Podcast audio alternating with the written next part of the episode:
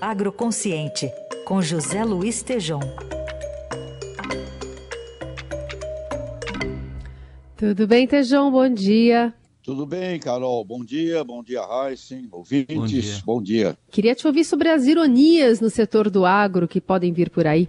Ironias, ironias curiosas, Carol. O legislativo goiano acabou de aprovar uma taxação. A palavra taxação, ao lado da palavra invasão, são as duas palavras mais odiadas pelo pessoal do agro. E aprovou uma taxação de 1,65% sobre a produção agrícola e pecuária.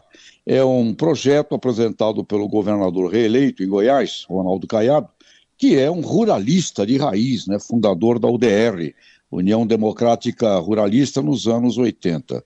E esse projeto, Carol, ouvinte, seu objetivo é criar um fundo para infraestrutura, consertar estradas, etc, etc.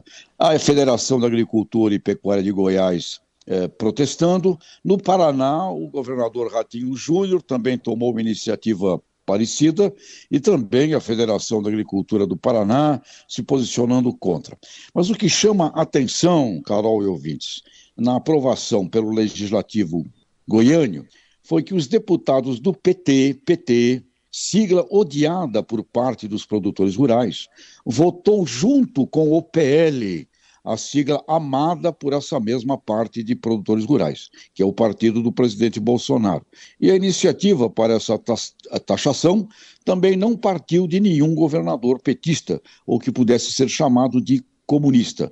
Então, o interessante foi que o PL e o PT votaram contra uma proposta uh, que os produtores odeiam. Né? Então, eu, isso poderia servir de alerta, Carol, de forma significativa, para que a categoria de produtoras e produtores rurais brasileiros esse tal de apocalipse, o fim do mundo, perseguição ao agro, esse medo hipnótico de alguns com a mudança do governo, pode e deve sim ser transformada numa organização da sociedade civil, né? muito mais do que partido político daqui ou dali. E vale outro registro, Carol, que sem o crescimento da indústria, do comércio e dos serviços, mesmo a agropecuária crescendo, como é o caso de um estado como Goiás, não consegue gerar ali renda suficiente para pagar as contas das estruturas de governo, demandas sociais, investimentos em infraestrutura. É necessário um plano de crescimento de um sistema de agronegócio com agroindústria, comércio e muito serviço, inclu incluindo arranjos produtivos, cooperativismo e acesso a muitas outras coisas que não são a parte específica de produtores rurais. Mas a curiosidade e a ironia é essa, Carol e ouvintes. PT e PL votando juntos contra a taxação aos produtores. Né? Quem imaginaria esta união, este casamento, Carol?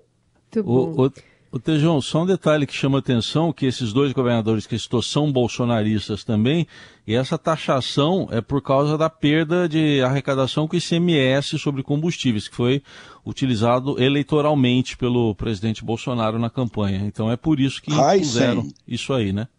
Muito bem lembrado, Heiss, o que também é outra coisa que prejudica os biocombustíveis brasileiros, né? A turma do biodiesel, do etanol, não gostou nada dessa decisão também que levou a essa perda de ICMS. Heiss, muito bem lembrado, viu? Muito bem, esse é o José Luiz Tejão. Volta segunda aqui a conversar conosco. Obrigada, Tejão. Bom fim de semana. Abraços, até lá. Valeu.